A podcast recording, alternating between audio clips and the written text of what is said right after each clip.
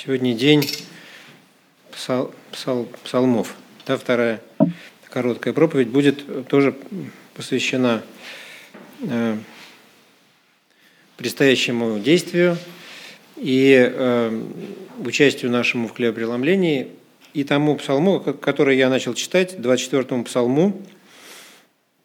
И вот сейчас э, Петр говорил, э, говорил о том, что как важно во время хлебопреломления, э, участвуя в нем, размышлять о чем-то неземном, а небесном, а именно о, о теле Господнем. И вот удивительно, что в этом псалме и в других псалмах Давид э, указывает нам и на земное, и на небесное, и на земное, и на небесное. И э, я с удивлением обнаружил, что этот, этот псалом так построен, что каждый новый стих начинается на новую букву еврейского алфавита.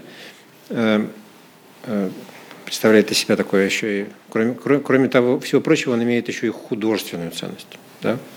Красивый.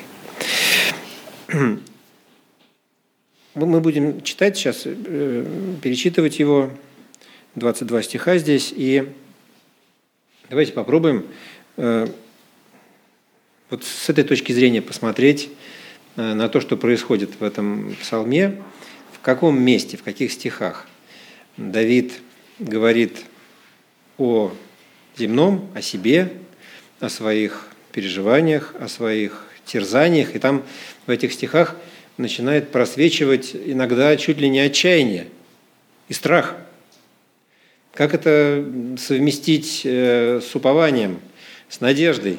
Вообще непонятно. Э, и можно ли это совместить? Может, это раздвоение личности? Нет, не раздвоение личности. Удивительным образом происходит э, тайна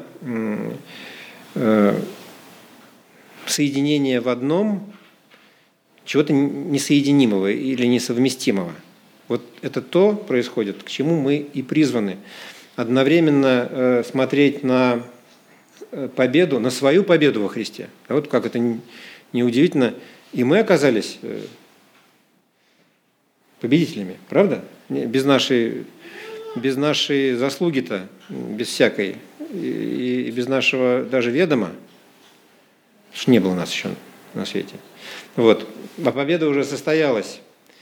И, и нас к ней удивительным образом подключили. Мы вошли в эту коалицию вот такую, да, посаженные, в наряженные в одежды, обличены властью судить ангелов, и, и, и, и все, вся вина с нас снята вдруг.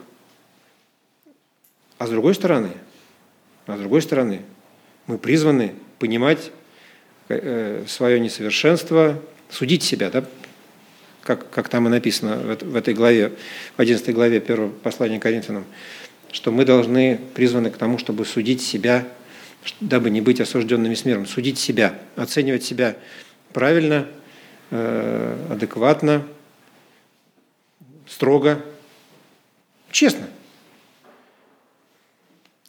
И в первых стихах, там, где мы читали, э, вот мы и прочитаем сейчас снова их три первых стиха, Тебе, Господи, возношу душу мою, пишет, пишет Давид.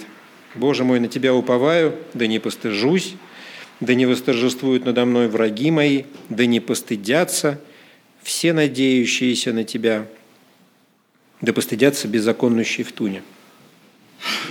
И в этих стихах, как я и говорил в начале, есть два таких измерения. Вот оно земное, а вот оно небесное. И это, это две позиции – мы, как вот, э, вот разность потенциалов, возникает ток не на пустом месте, он возникает, когда есть какая-то вот разность потенциалов. Эм, и так и здесь, какое-то духовное, духовное э, электричество, оно возникает э, между этим нашим несовершенством и нашей победой во Христе. И причем она возникает, когда мы осознаем одновременно и то, и другое. Вот к чему мы призваны-то, да? Вот, вот, вот к чему мы призваны, зачем нас Господь и собирает, следит, завещает нам, говорит, делайте так, регулярно, обновляйтесь в этом, не забывайте, что это важно. Думайте о, о, о моей победе, думайте о своем несовершенстве в одном и том же месте в одно и то же время. Не отвлекайтесь при этом. Это важно. Укажи мне, Господи, пути Твои, научи меня стезям Твоим. Направь меня на истину Твою, научи меня, ибо Ты Бог спасения моего. На Тебя надеюсь всякий день, говорит псалмопевец. И в этих стихах, четвертом и пятом, помимо того, что ну, признается авторитет Господа, ведь э, провозглашается и нужда самого человека. Он говорит, что он нуждается в том, чтобы его научили. Он говорит, э, что он нуждается в том, чтобы э, получить доступ к этой истине. Он говорит о том, что он без этого пропадет, надеется на это всякий день. Вспомни щедроты Твои, Господи, милости Твои, ибо они от века. Вот каждый еврейский мальчик э, знает про выход из Израиля, да? потому что им регулярно говорят об этом. Сегодня Петр сказал нам, что мы тоже еврейские мальчики и девочки. Андрей, ты не возражаешь? Через Авраама все же поверим, мы хотим при, прилепиться. Эм, думаю, что это случилось э, к, к лозе, да? К лозе. И э, стать привитой такой ветвью через веру, ту веру, которой верил Авраам. И, и нам Господь говорит о том, что вспоминайте все, что происходит в нашей жизни, в нашей личной жизни происходило много чудес. Мы, оборачиваясь назад, их знаем, их видим. Те вещи, которые были нам непонятны сначала, они потом по мере прохождения времени приоткрываются когда-то, когда-то не очень, но мы-то знаем, что приоткроются, когда наступит момент. Но вот смотреть в свое прошлое э, ну, с одной стороны, бывает горько, потому что ты как слепой котенок там везде тыкался, а, а с другой стороны сладостно, потому что э, ты, лучше видишь, э, как Господь по, по прошествии времени, как, как Господь э, строил свои, выстраивал свои действия, свои замки прекрасные из твоей э, непутевой жизни. Вот он создавал, созидал это – совершал что-то невозможное. Грехов юности моей и преступлений моих не вспоминай. По милости Твоей вспомни Ты меня ради благости Твоей. Господи, благ и праведен Господь. Посему наставляет грешников на путь, направляет кротких к правде, научает кротких путям своим. Все пути Господни, милости и истина, к хранящим завет Его и откровение Его. И здесь снова, четыре стиха прочитал, здесь есть и провозглашение собственного несовершенства, и вдруг такая ретроспектива. Давид расширяет э, этот вопрос отношения э, Господа и человечества да невозможно, на всю человеческую историю, на все человеческие отношения и говорит, что Господь любого грешника, любого грешника наставляет на путь, любого кроткого направляет к правде – любого кроткого научает э, путям своим. Все пути Господней милости и истины. Здесь появляются такие обобщения, которые носят вселенский характер. С одной стороны, не вспоминая грехов юности моей, это маленькая жизнь одного отдельного человека со всеми его э, непослушаниями, э, спорами и, и несовершенством, и вдруг распахивается огромная э, величественная картина Божьего действия, Божьей милости, Божьего спасения. «Ради имени Твоего, Господи, прости согрешение мое, велико оно», повторяется Давид. «Кто есть человек, боящийся Господа? Ему укажет он путь, который избрать. Душа его прибудет во благе, и семя его наследует землю. Тайна Господня, боящимся его, и завет свой он открывает им до 14 стиха дочитал. И, и снова здесь, и снова здесь э, Давид то касается своего несовершенства, то вдруг э, говорит о, о, о вещах концептуальных, о, о, о вещах, э, о таких, о тайнах Господнего домостроительства. «Очи мои всегда к Господу, ибо Он извлекает из сети ноги мои». Вот я, когда готовился, я понял, что раньше всегда я читал этот стих по-другому. Я всегда читал его так. «Очи мои всегда к Господу, ибо Он извлекает из сети». Ну, извлекает. А тут вдруг я понял, что речь-то о другом. Не то, что вот Господь наклонился и распутывает. Силки-то эти. А здесь речь, говорится, э, речь идет о том, что Давид это и провозглашает. «Очи мои всегда к Господу, ибо Он извлекает.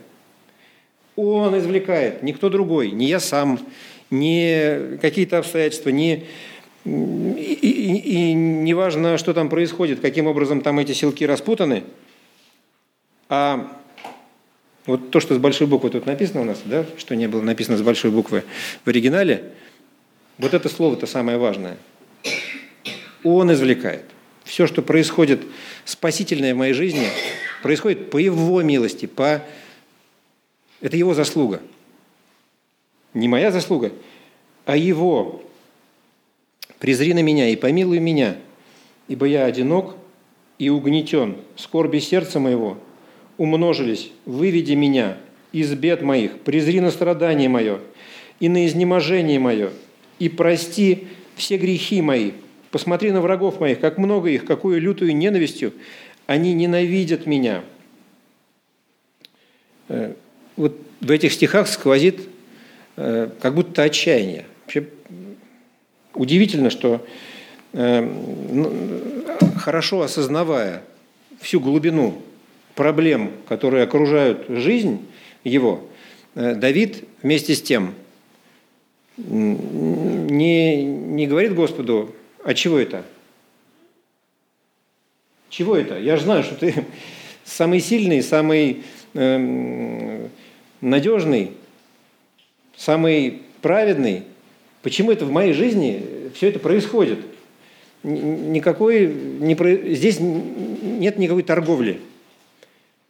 Он отдает себе отчет, что в его жизни, несмотря на его отношения с Господом, несмотря на то, что у него удивительная есть тайна знания, тайна причастности. В его жизни, тем не менее происходит множество каких-то э, леденящих душу э, событий, каких-то неприятных, отвратительных людей, его окружают, его тиранят, и он не знает вообще, куда от этого деться.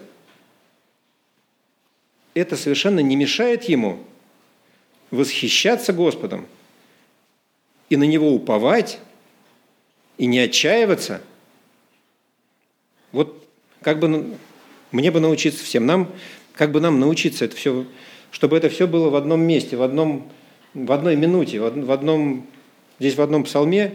Вот Господь, наверное, и нас и собирает на хлебопреломление, чтобы это все вдруг в нас соединилось, чтобы мы не съезжали ни в одну из сторон, ни в, ни в, э, ни в это вот купание э, в проблемах, не это вот бесконечное э, осознание своей, своего несовершенства,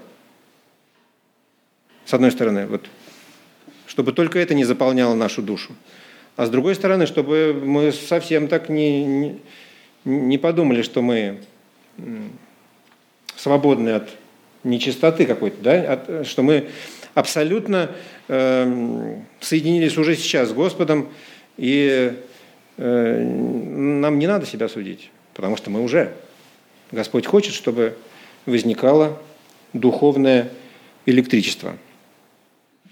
«Сохрани душу мою, избавь меня, да не постыжусь, что я на тебя уповаю. Непорочность и правота да охраняют меня, ибо я на тебя надеюсь. Избавь, Боже Израиля, от всех скорбей его». Пусть Господь нас благословит. Пусть он совершит невозможное, пусть в одном месте соединится и осознание каждым из нас своей нужды в Господе, своего несовершенства, и осознание нашей победы, нашего триумфа, нашего величия, Как это сделать? Я не знаю, может это сделать только один Господь. И это происходит, когда мы смотрим на крест. Когда мы смотрим на крест, когда мы, принимая хлеб и вино, э, когда мы соединяемся с Господом, и Он удивительным образом нас касается, делает нас сильнее, обновляет нас в силе. Давайте встанем и помолимся.